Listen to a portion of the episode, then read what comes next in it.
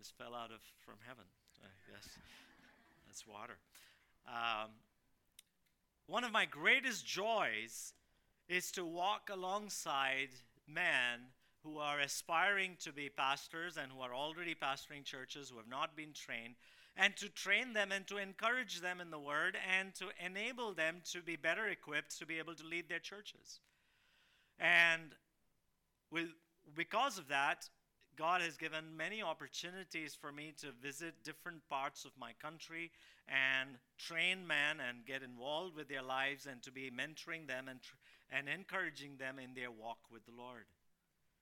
And for one such workshop, a seminar, I was in one of our northernmost states in my country. And in that place was the first time that I'd been there, and I got off the plane. I got into the taxi with this uh, this student of mine, and I asked him, "Okay, now we're going to train the men. Where are we going? Let's let's get there." And he said, uh, "I'll wait till you get to the hotel, and I'll tell you." So we got to the hotel, and and again I asked him the same. Okay, I'm excited. Let's do this. we are here to teach. Uh, let's get on with it. So he closes the door and he closes the windows and and the curtains and the blinds, and then we go into the innermost part of the hotel, and he whispers in my ears. And I was wondering, what, what is, where am I? What is happening? All throughout our time from the airport, we saw armored vehicles and tanks at every 200 yards. And I knew that this state is troubled and has been for many years. But I didn't realize what the situation there was until I got there. Because the news we get is very different from the reality on the ground. And then when we started to talk, he said, Brother, you don't understand. We cannot hold meetings like you do in your part of the country or in other parts of the world. We cannot even meet one another as believers in Christ. And I asked, Why is that so? He said, For the last 10 years, any brother or sister that has come to know the Lord has been martyred in my state. So, so much so we don't we don't even tell the other believer that we, we love Jesus. I said, then what about church? He says, We have no churches. Our church is the pastor comes to our home, he visits with the family, he shares the word with us, and then he, he goes on to another family. It's not on a Sunday, it's not on a Friday, it's just every day with each family, one after the other, every single day, whenever he is able to come to their house. That's church. So I said, What about our meeting? Where are the men? He says, There are no men. This is us, just the two of us. There won't, it won't be possible to meet like you thought it would be. So we spent the next two days just teaching these two men and, and as much as we could in the 48 hours, and then we left. And on the flight, I was thinking, I was trying to process all that I'd heard and seen and been able to uh, see with my own eyes and to feel what the situation there was. And two thoughts came into my mind. And the first is, Thank you, Lord. Thank you, Lord, that I have still the freedom to be able to worship and the way that we do we can sing such beautiful hymns and and to be able to share and to be able to fellowship and to be able to come together on one one day of the week and to be able to fellowship with one another and encourage each other we know that we can't take this for granted there may come a time that this might not be the situation but thank you lord for giving us that but the other thought that i had was how how can the gospel spread in a situation like this? Now, none of us probably had a thought in our minds before coming to the service that that we have any risk to our lives except for when we were driving the cars on the road. right? None of us think about this as a we need to be bold to get to church. We get to get to church. We, we get the opportunity to be able to do that. But how will the gospel spread in a situation when things are difficult? Or what, what if we are faced with danger, but we don't take the risk to, to be bold enough to take that gospel? And that happens with us all the time, right? We have opportunities, but we have thoughts in our mind. If I take this opportunity, I probably will be canceled or unfollowed or unfriended or deleted or will lose my face or my place in the family birthday party. That's the thought that comes to our mind. When I look at Paul and I look at this passage that we just read, and I see a man who, in the midst of conflict, as he says in verse 2, but already having suffered and shamefully treated at Philippi, he says, As you know, we had boldness in our God to declare to you the gospel. Now, this, this text really is about Paul defending himself or his coming to the Thessalonians with the gospel because he had planted this church three weeks, three Sabbaths. He was there. And then after that, there was uh, there was a, a, ruckus in the city, and he had to be sent out because Jason was arrested. And the brothers said, Brothers, you leave. And then they went to Berea. But by the time he writes this, he's sitting in Corinth. Timothy has come back with the news about what the church is doing and how the church is. And Paul spends a full chapter, chapter 1, describing why he is grateful for the Thessalonians. Because of their faithfulness to the Lord and the Word of God that has come into their lives, and they have turned, verse 9, from God, I mean, to God, from idols to serve the living and true God. And after that, he says, I know that you guys think that I had wrong motives for coming to you, which is why he's giving a defense for his own coming. And he says starts this chapter with for you yourselves know and we can see this refrain throughout the book of thessalonians where he starts from the known and then gets to the unknown. And i think that's a that's a great way if you're trying to defend something that you have done is right go from the unknown to i'm sorry go from the known to the unknown so he says you yourselves know brothers that our coming to you was not in vain. Really, before that, in verse 5 of chapter 1, he has said, Because our gospel came to you, not only in word, but also in power and in the Holy Spirit and with full conviction, with full confidence. That's how the preaching of God. It is not the confidence that the, the Thessalonians had, but it's the confidence with, with, with which the preachers, which is Paul and Silas, who came with that conviction and the truth. So that's why he writes in chapter 2 You yourselves know that our coming to you was not in vain, it was not empty, it was not fruitless, because you received the word of God in much affliction, verse 6, chapter 1. You became imitators of us and of the Lord, for you received the word in much affliction with the joy of the Holy Spirit. So it did take effect. Our coming to you actually was fruitful. So the first defense he's giving in, in to the Thessalonians is saying, look, if our if our motives were wrong, we would not have seen fruit. But what we did was we presented to you with the truth that we know, and that truth is what caused that change and the transform, transformation in your lives. So look at that evidence. And it's because of that, our motives, it proves that our motives were true and right. He says, But we, but though we, verse 2, chapter 2, had already suffered and been shamefully treated at Philippi, as you know, we had boldness in our God. That's the main clause. We had boldness in our God, even though we had suffered. You know, I am personally very grateful to Paul for that boldness in Thessalonica. You might wonder why. Why are you personally grateful? Well, my mother in law is from a small town near Thessalonica. And she loves the Lord. And she is a powerful evangelist. And my wife, who is, you know, all that the Lord, all, uh, through Paul, brought the gospel to Thessalonica and through generations to my mother in law and to my wife. And I'm a beneficiary of that. So I am grateful for the boldness that Paul had in Thessalonica personally. Because he says, even though we had suffered, we had just come away from Philippi, and we know what had happened in Philippi, right? he had gone there. He met, met uh, Lydia by the, by the river, and that was his, his way in a place where there was no synagogue. He would go by the river and preach the gospel and speak to the women.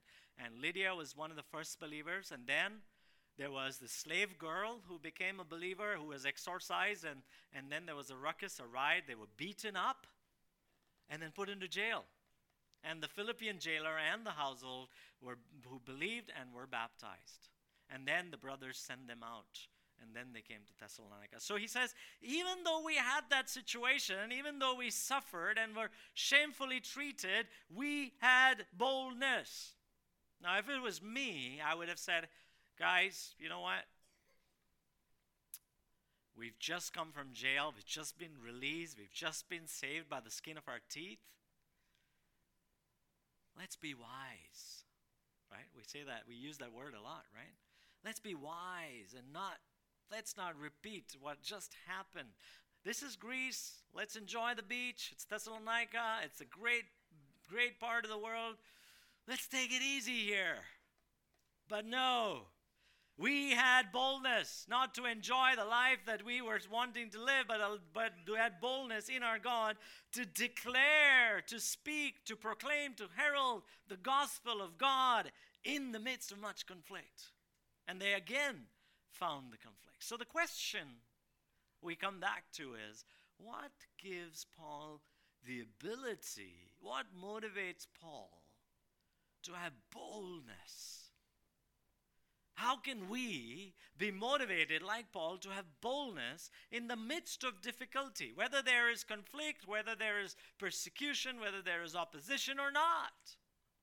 How can we be emboldened to share the gospel? How can we be able to and be motivated to take the risk, the necessary risk that it does take, that it does have, to share the gospel to share the truth that we know.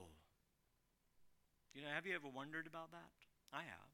Well, I want to present to you three truths from the Bible, from this text, that will hopefully motivate us, will enable us, Lord willing, to take those risks. At a time when we say, oh, I think it's too risky, it doesn't seem like it's wise. And my fear is that we have hidden, we have started to hide again behind the garb of wisdom and calling it too risky and not being emboldened enough to share the gospel at times when we should have. You know, we could tell Paul, Paul, too risky. You saw what happened in Philippi? Do you want the same thing to happen in Thessalonica? And Paul says, Yes. I know it's risky. But our boldness does not reside only on our situation. A boldness resides and comes from, is motivated from. The first, the first truth is that God is sovereign. You say, I know, I know God is sovereign. We know the sovereignty of God. We are a Reformed church and we love the sovereignty of God. We love that doctrine. But He's not just sovereign into things that happen in your life and you, you accept it from the Lord and say that, yes, the Lord has allowed this in my life, but He is sovereign also in the fact that whatever happens, if I take that risk, God is sovereign even over that. Whatever happens to me, my Father allows. You know, we sang that hymn that He watches from heaven above. How deep the Father's love. Do we trust in that sovereignty? That is the question we're going to look at today. So he says, verse 2 As you know, we had boldness. Literally, that word for boldness is dare. To dare. Dare to share, dare to declare the gospel of God. It, it, it is inherent with the idea of taking a risk. You know, the, the kids sometimes play truth or dare. I don't advise it. But, but there is an inherent risk, which is why it's called dare right? And the gospel and the presenting of the gospel comes with an inherent risk. I cannot say I am about the gospel and then back off when there's risk. I have seen that all over. People say, We're about the gospel. We want to do things for the gospel. But then there's risk, so we don't want to take risks and we back off. We come in harm's way. We don't want to go in harm's way. You see, when you analyze why we don't we don't have the boldness that Paul did, we have to think about our own culture. And and today's day and world, whether you come from the eastern part of the universe or the world anyways and or the western part there's a lot of there's a not, not a lot of difference to be honest cultures are, are, are getting so entwined with each other because of social media and globalization that there is not a whole lot of difference in the way an urban person in a city in the eastern part of the world thinks or someone in the western part of, of, of the world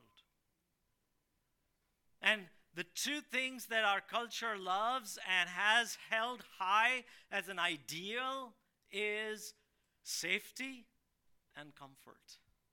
You see, we don't want to take a risk when it affects our safety and our comfort. You see, but we do take a risk with safety, and we don't even realize it when we buy stocks in the market, right? The, the broker will tell you that this is high risk, but high dividends. He'll tempt you, right? You'll get a lot, but you got to risk a lot. Low risk, low, low and low dividends back. You get in the car, there's risk. But here, Paul is saying, I take a risk for the gospel. I dare to declare because my boldness, we had boldness in our God. You see, our boldness does not come, our daring does not come from our going to the gym. It does not come from who we know in the government. It does not come with our gritting our teeth and saying, I want to be bold for the gospel no matter what. It doesn't come from that. It comes from living and reigning in our God. It is, it is the realm in which Paul lived. It is the source, uh, God is the source of the boldness from where Paul was able to say that I rely on the character of God. He had just been shamefully treated and suffered in Philippi. You know, when we suffer for the gospel, that emboldens us to suffer more for the gospel. If we have never suffered for the gospel, we will be reticent to speak for the gospel. And I have seen that in my country over and over again. People who have taken a stand for the Lord and have suffered and continue to suffer, they are emboldened to suffer more because they know the sweetness of the relationship, of the sovereignty of God in their own life that enables them to stand firm for the sake of the truth. God is sovereign. His character is true. He never changes. But it's he is true in the fact that I trust in the sovereignty of God. I trust in the fact that if I share, if I dare to share, and if I do that, whatever will be the outcome from that, He is able to even be over that. Do I trust it? Paul tells Timothy, I am not ashamed in 2 Timothy chapter 1 verse 12. I am not ashamed of the gospel because I know the one I believe. I know him. And I am convinced, I'm persuaded that he is able to keep all that I have committed unto him until that day, all that I have entrusted into him. That does not mean that Paul's life is not going to be in danger. He says, even though it's in danger, I know my life, my eternity, my ministry, all of it is in the sovereign hands of God. And I entrust myself because I have confidence in the person that I know. That's why he's able to say, We had boldness in our. He's our God, He's a covenanted God. He's a God who, is, who said, I will never leave you nor forsake you. He's a God who is constantly watching over you as we sang. He will only allow that in our lives that He knows that we are going to be able to handle. He'll only allow that in our lives, which He has already decreed and ordained before the beginning of time. Then why not be bold? You know what the opposite of boldness is? Cowardice, right? There's no in between. The opposite of boldness is we were not, but we were bold, he's saying in our God, but he's not saying we were coward. We cowered down. We were chicken. No. We were bold. And the ability to be bold is trusting in the sovereignty of God and knowing that that he is able to allow whatever happens according to his purpose for his glory and even the consequences that come. Even the consequences. John Paton, who was a missionary to the New Hebrides, before he left, the mission team, the missions committee, said, Look, John, you go to the Hebrides, the cannibals will eat you up. There's no point. Don't waste your life. Do not do that. We are warning you. If you go there, they will eat you up. What's, what about the gospel then? He says, The way I know my Bible and the way I know the gospel, at the resurrection, if I am not mistaken, the prospects, my prospects at the resurrection, and your prospects of the resurrection are just about going to be the same. Whether I die by e- being eaten by cannibals or you die, your, your body is eaten by worms, the prospects are going to be the same. I am going to be resurrected, and so are you going to be resurrected. Then why fear? And he went there, and many became believers through his sacrifice. I wonder, why is it hard for us to trust in the sovereignty of God? Why is it that we are not able to put ourselves. It is like a trusting, it is an entrusting. Well, we need to pray. Paul prayed in Ephesians 6, verse 19. He says, Pray also for me, that whenever I speak, words may be given to me, so that I will fearlessly make known the mystery of the gospel, that I will be emboldened my bold, being bold does not come from me, but it is from what God can do in my life. He can give me the boldness, so pray. Pray. Ask people to pray that you would be bold. Pray every day when you wake up. Say, God, give me the boldness to speak today. To find that opportunity and not to lose it, and to be able to share the truth. You know, you and I are are those instruments of salt and light in a dark and a crooked generation. It's possible for us to continue to live in our little Christian subculture and not have anything to do with the world. We could go to work, still stay in our little bubble, and never let other people know that we are even Christian or love the Lord. But I challenge you, encourage you, and my desire here is not for you to feel guilty about or go on a guilt trip after this. No, not at all. But by pray by the Holy Spirit that we would be encouraged to live as that light, as that salt in the dark place, wherever the Lord might give you an opportunity. That you would have boldness. It does not mean that every minute of the day you're just sharing the gospel. If you do, great. Love, you know, that'll be great. The Lord will love that. And our, our thinking is we need to be gifted somehow in evangelism. You know, let me tell you, I am not gifted in evangelism. Maybe I'm gifted in teaching, maybe preaching, but not evangelism. But that does not give me any excuse. You might wonder, oh, I am not an extrovert. I'm an introvert. I don't like to talk to people. Well, let me tell you, I am an introvert. But that does not give me any excuse.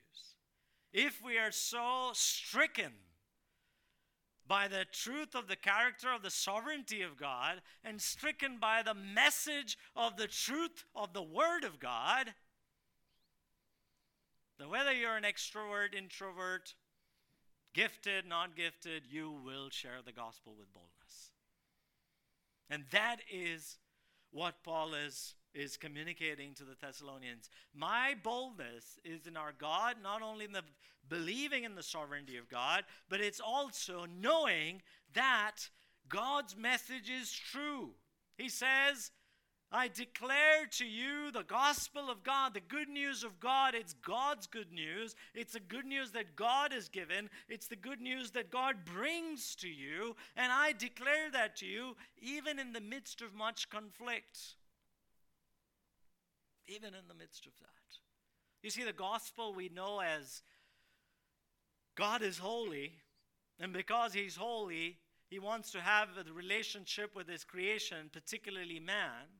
But man sinned and that relationship broke off, and God still to reconcile him, himself to man and man to himself, God sent his son to be that substitute sacrifice for humanity once and for all. And Jesus, who is the Son of God, perfect in his life, perfect in his obedience to God, died on that cross, and he was able to appease the wrath of God once and for all, for all of mankind. He rose again on the third day, and if we believe, we are in relationship with God, and God saves us. That is the gospel we know. But let me tell you, there is that is what we call the objective aspect of the gospel. That is what Christ has done for us.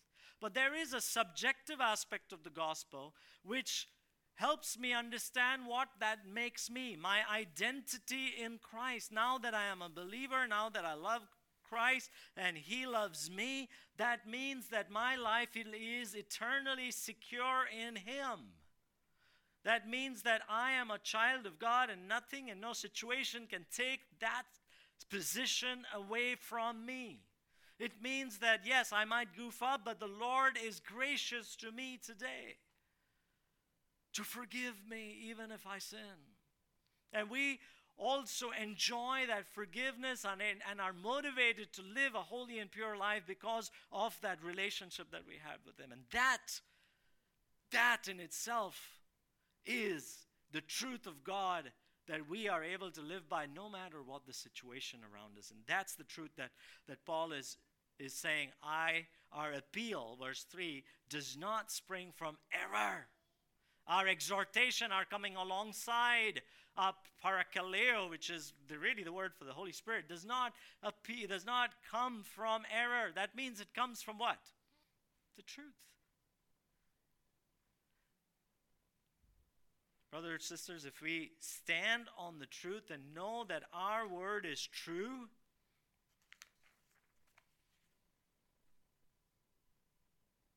then we are willing to stand on that truth, even if it means a risk for our own lives. If we think that what we stand on is error, that'll not give us boldness. But truth gives boldness. Truth gives the ability and the motivation to take that risk that what I am spe- speaking, what I, what I am sharing, what I'm declaring and proclaiming, that is true. And if it is true, then what have I to fear? What have I to fear? It is truth that grasped Paul, and he had no shame in sharing what is true. It is truth that enveloped Paul, that he was driven by that truth.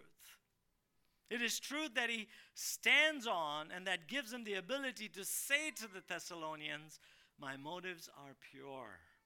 To the Romans, Paul says in chapter 1 of 16, For I am not ashamed of the gospel, for it is the power of God for salvation to everyone who believes. Do we believe that it is the power of God, the gospel of God? That's the, that's the question.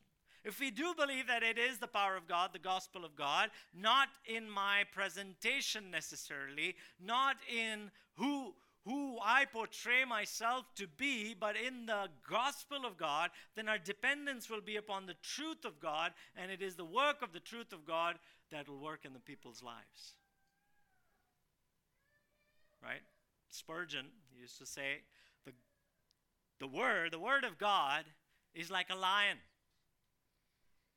You've got to unleash it, right? And let the Word of God do its work in people's lives. And in my trip, one of the brothers I met, I asked him about his testimony. How did he become a believer? And he said, For four years, I was given the Bible and I was reading my Holy Grail. And I read the whole, my Holy Grail. I knew my, my stuff, but I was reading the Bible for the first time. And I was reading it, I had a mission, and my mission was to find fault, to find error in the Bible. So I looked at the, the life of King Saul and I found error. And I looked at the life of King David and I found error. And I looked at the, the life of Saul in the New Testament and I found problems. And I looked at the life of Jesus for four years. I could not find a mistake in his life. I could not find anything that I could put my finger on and say, he is false. And after four years, he says, I just submitted myself to the sovereignty and the authority of God and gave my life to Jesus. He's pastoring a church in that state now. You see, there's power in that truth. No one taught him, he just read the Bible with the intention of finding error. But the truth grasped his heart. And that is the power we have of the truth. And if we can stand on it, if we can get so enthralled by it, if we can be so excited by that truth, and if we have no doubt upon it, then that will re- result in the declaring of that truth to others. You see, the purpose of our existence is not that we may be the most comfortable and the most secure in our lives, but the purpose of our existence that we will live our lives entirely, entirely to the praise of His glory. To the praise of His glory. So, not only are we to have a trust in the sovereignty of God and the message of God's word, which is true, which will enable us and give us that boldness to take the risk whether we are at work in our jobs, whether we are walking around and go, going to the grocery store, or whether we are with our families in a family gathering. The third biblical truth that will embolden us, Lord willing, is the fact that we have a responsibility towards God.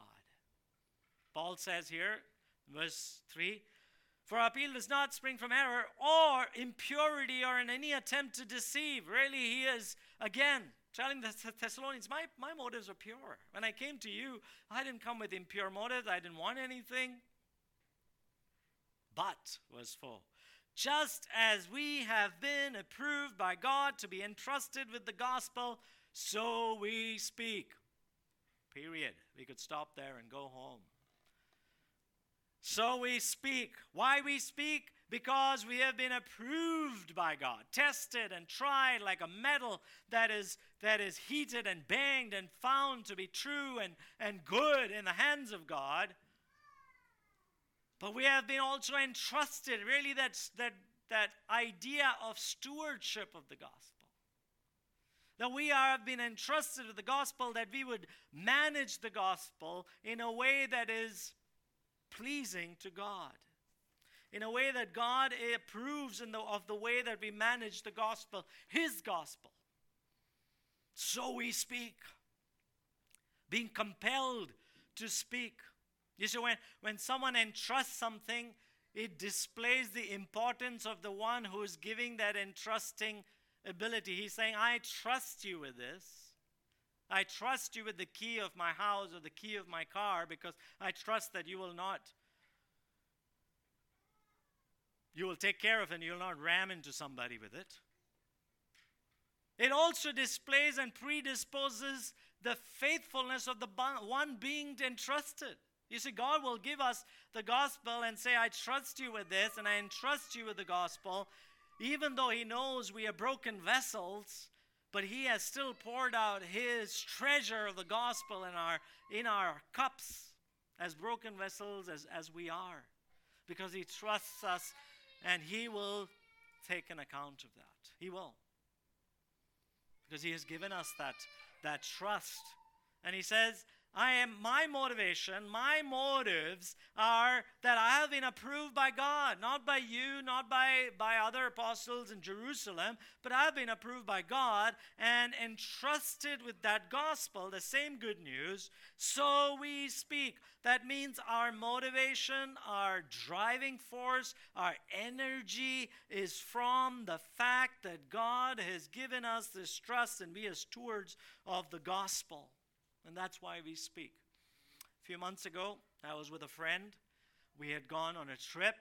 And on the way back, I, I found this friend stopping whenever we stopped and to do something, to buy gas or something, he would always share the gospel with the person. And it became a lot. And and I asked that friend, I was like, why are you sharing the gospel everywhere we go? And he looked at me, he said, Dinesh, You tell me. How can I not?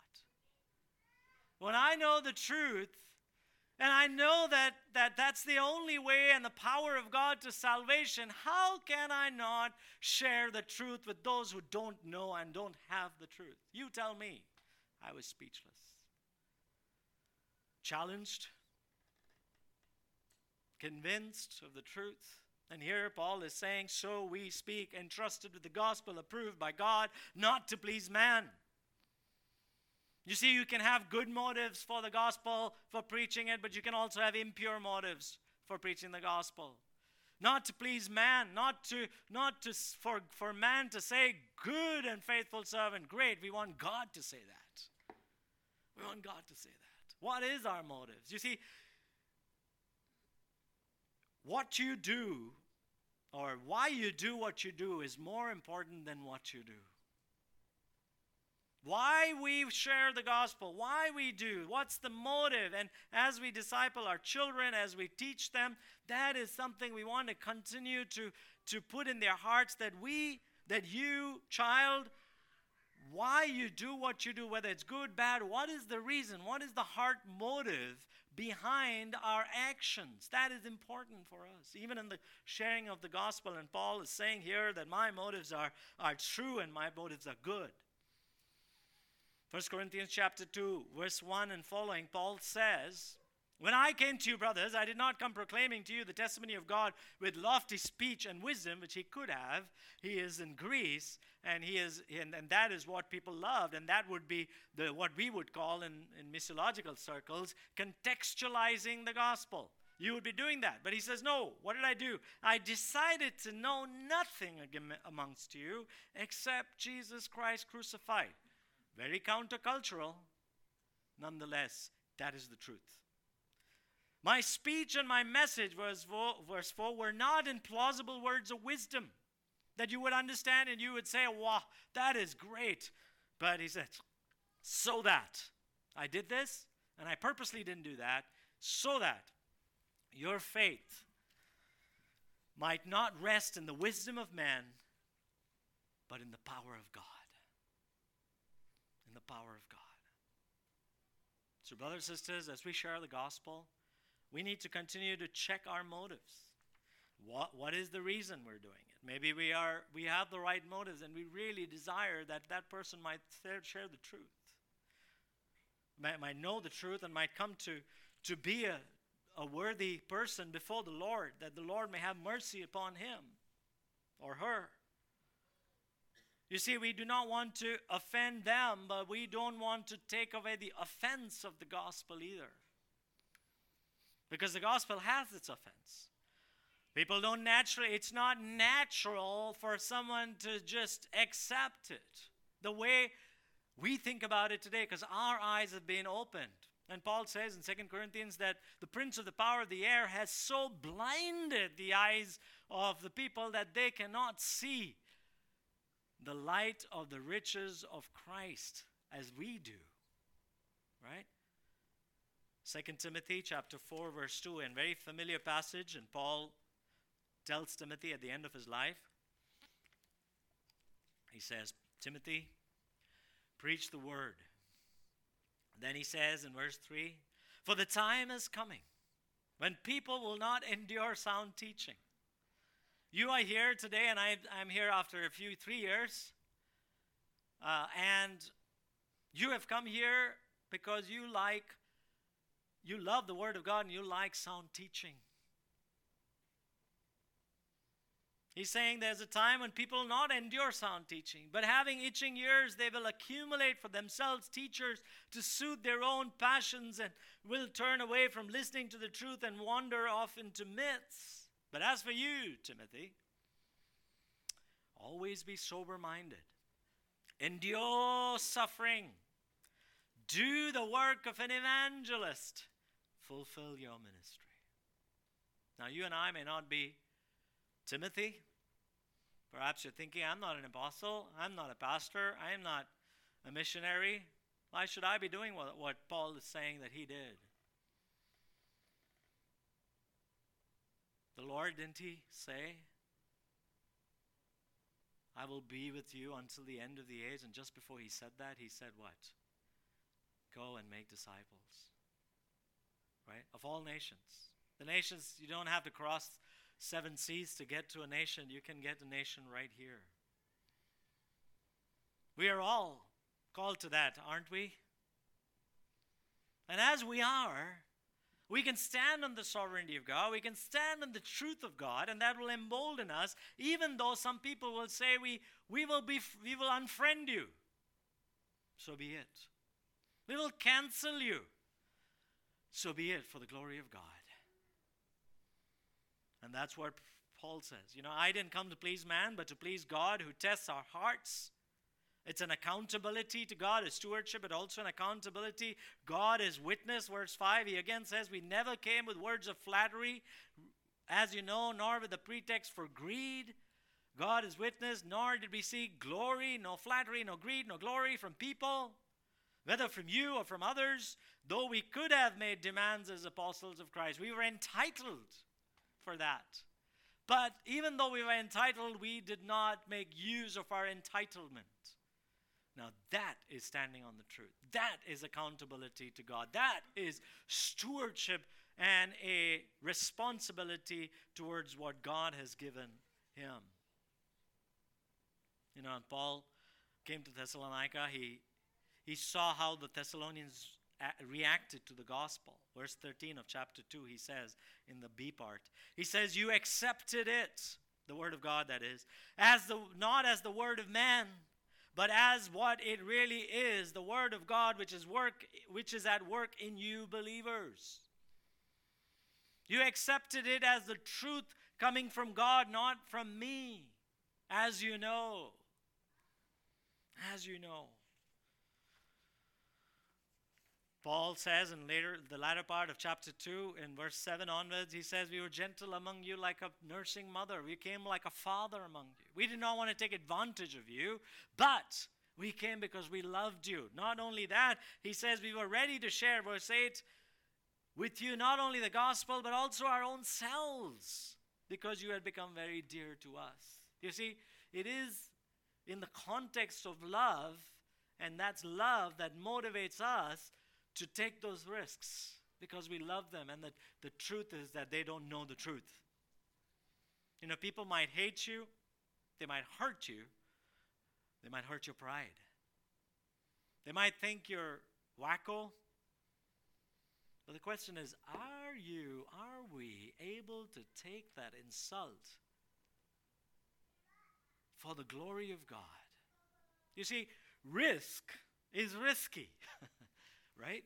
But we need to be able to calculate the gospel benefit risk ratio, right? Is this risk going to benefit the gospel? And is that risk going to advance the kingdom and give glory to God? Then it has benefit. You see, you can't take risk just for risk's sake. Can't say, okay, I'm just going to take risk for the gospel and go ahead and take the risk. That would not be wise. But you got to calculate the gospel benefit risk ratio. And as you calculate the gospel benefit risk ratio, you entrust yourself in the hands of God and say, Lord, I have done what you asked me to. Now you take control. Risk makes sense to our children when we teach them about it right from the beginning. That life is not all security, Life is not all comfort. Life is not about me. You see, when we start to think that the gospel is just for me, we are not being obedient to what God has called us to. When God chose Abraham, he says, I will make your name great and I will make you a blessing. Those who bless you, they will be blessed. And those who curse you, they will be cursed. And our blessing that we have received is to be a blessing for others too. And we are those channels. And as we take those, those responsibility to God and the blessing that God has given us and give it out to those who need that blessing, the Lord will continue to bless us. You know, you see, it's that continual channel through which God blesses us. We are to be that, that channel, that conduit, if you will, to advance the gospel despite risk. So, brothers and sisters, we have a choice. A choice today, a choice every day, it's a choice till we stand before the Lord one day. That we can stay and continue to be in our convenient, comfortable Christian lives as we cling to our own safety of our own little worlds. Or we have a choice and we can decide that Jesus is worth more than this. That Jesus is worth more than this. We can recognize that He has created us and saved us and called us for a much greater purpose than anything this world could ever offer. It was C.T. Studd, a missionary to China, India, Africa. He said he was a cricketer who, who was called to, to go on the mission field. And, he, and you know this. He said, Only one life, it will soon be past. Only what's done for Christ completed will last. And the more, the older I grow, the more this truth becomes real. Only what's done for Christ will last. That means nothing else apart from what's done for Christ will last. Many years ago, we were in a mission hospital in a, in a rural part of our country. For five years, we worked there hard, built it up, did a lot of work, night and day, night and day for five years, built a lot of buildings, built the hospital up. It was just a lot of money, energy, time poured into it. The, call, the Lord then, after five years, called me to seminary, and we left.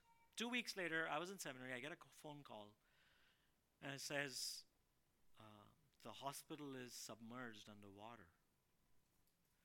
There was a flood, a major flood in that part, and and I said, what, What's happening? He says, The entire hospital is submerged. Everything is lost. Everything is underwater. We are going by boat. From your house, we are on a boat. And a few months went by. It took about 10 months for the entire thing to, to come about, and they realized everything was just destroyed. And that was a time of reckoning for me. And I realized all that hard work that we had done, all the buildings, all the stuff that we had done, all of that was just washed overnight. It was one night that destroyed everything. But what was left?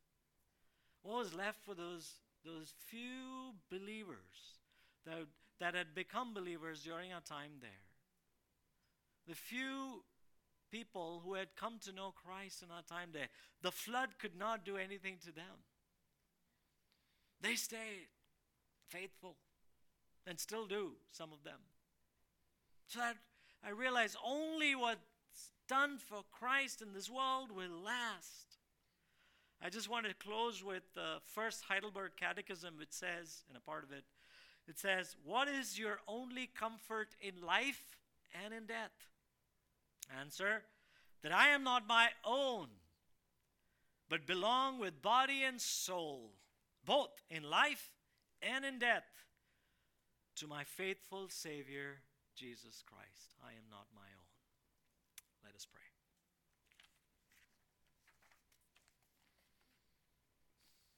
Father, we are not our own. Our life has been given to us by you, and help us never to take it for granted. Our very breath that we breathe is a gift from you, your word says.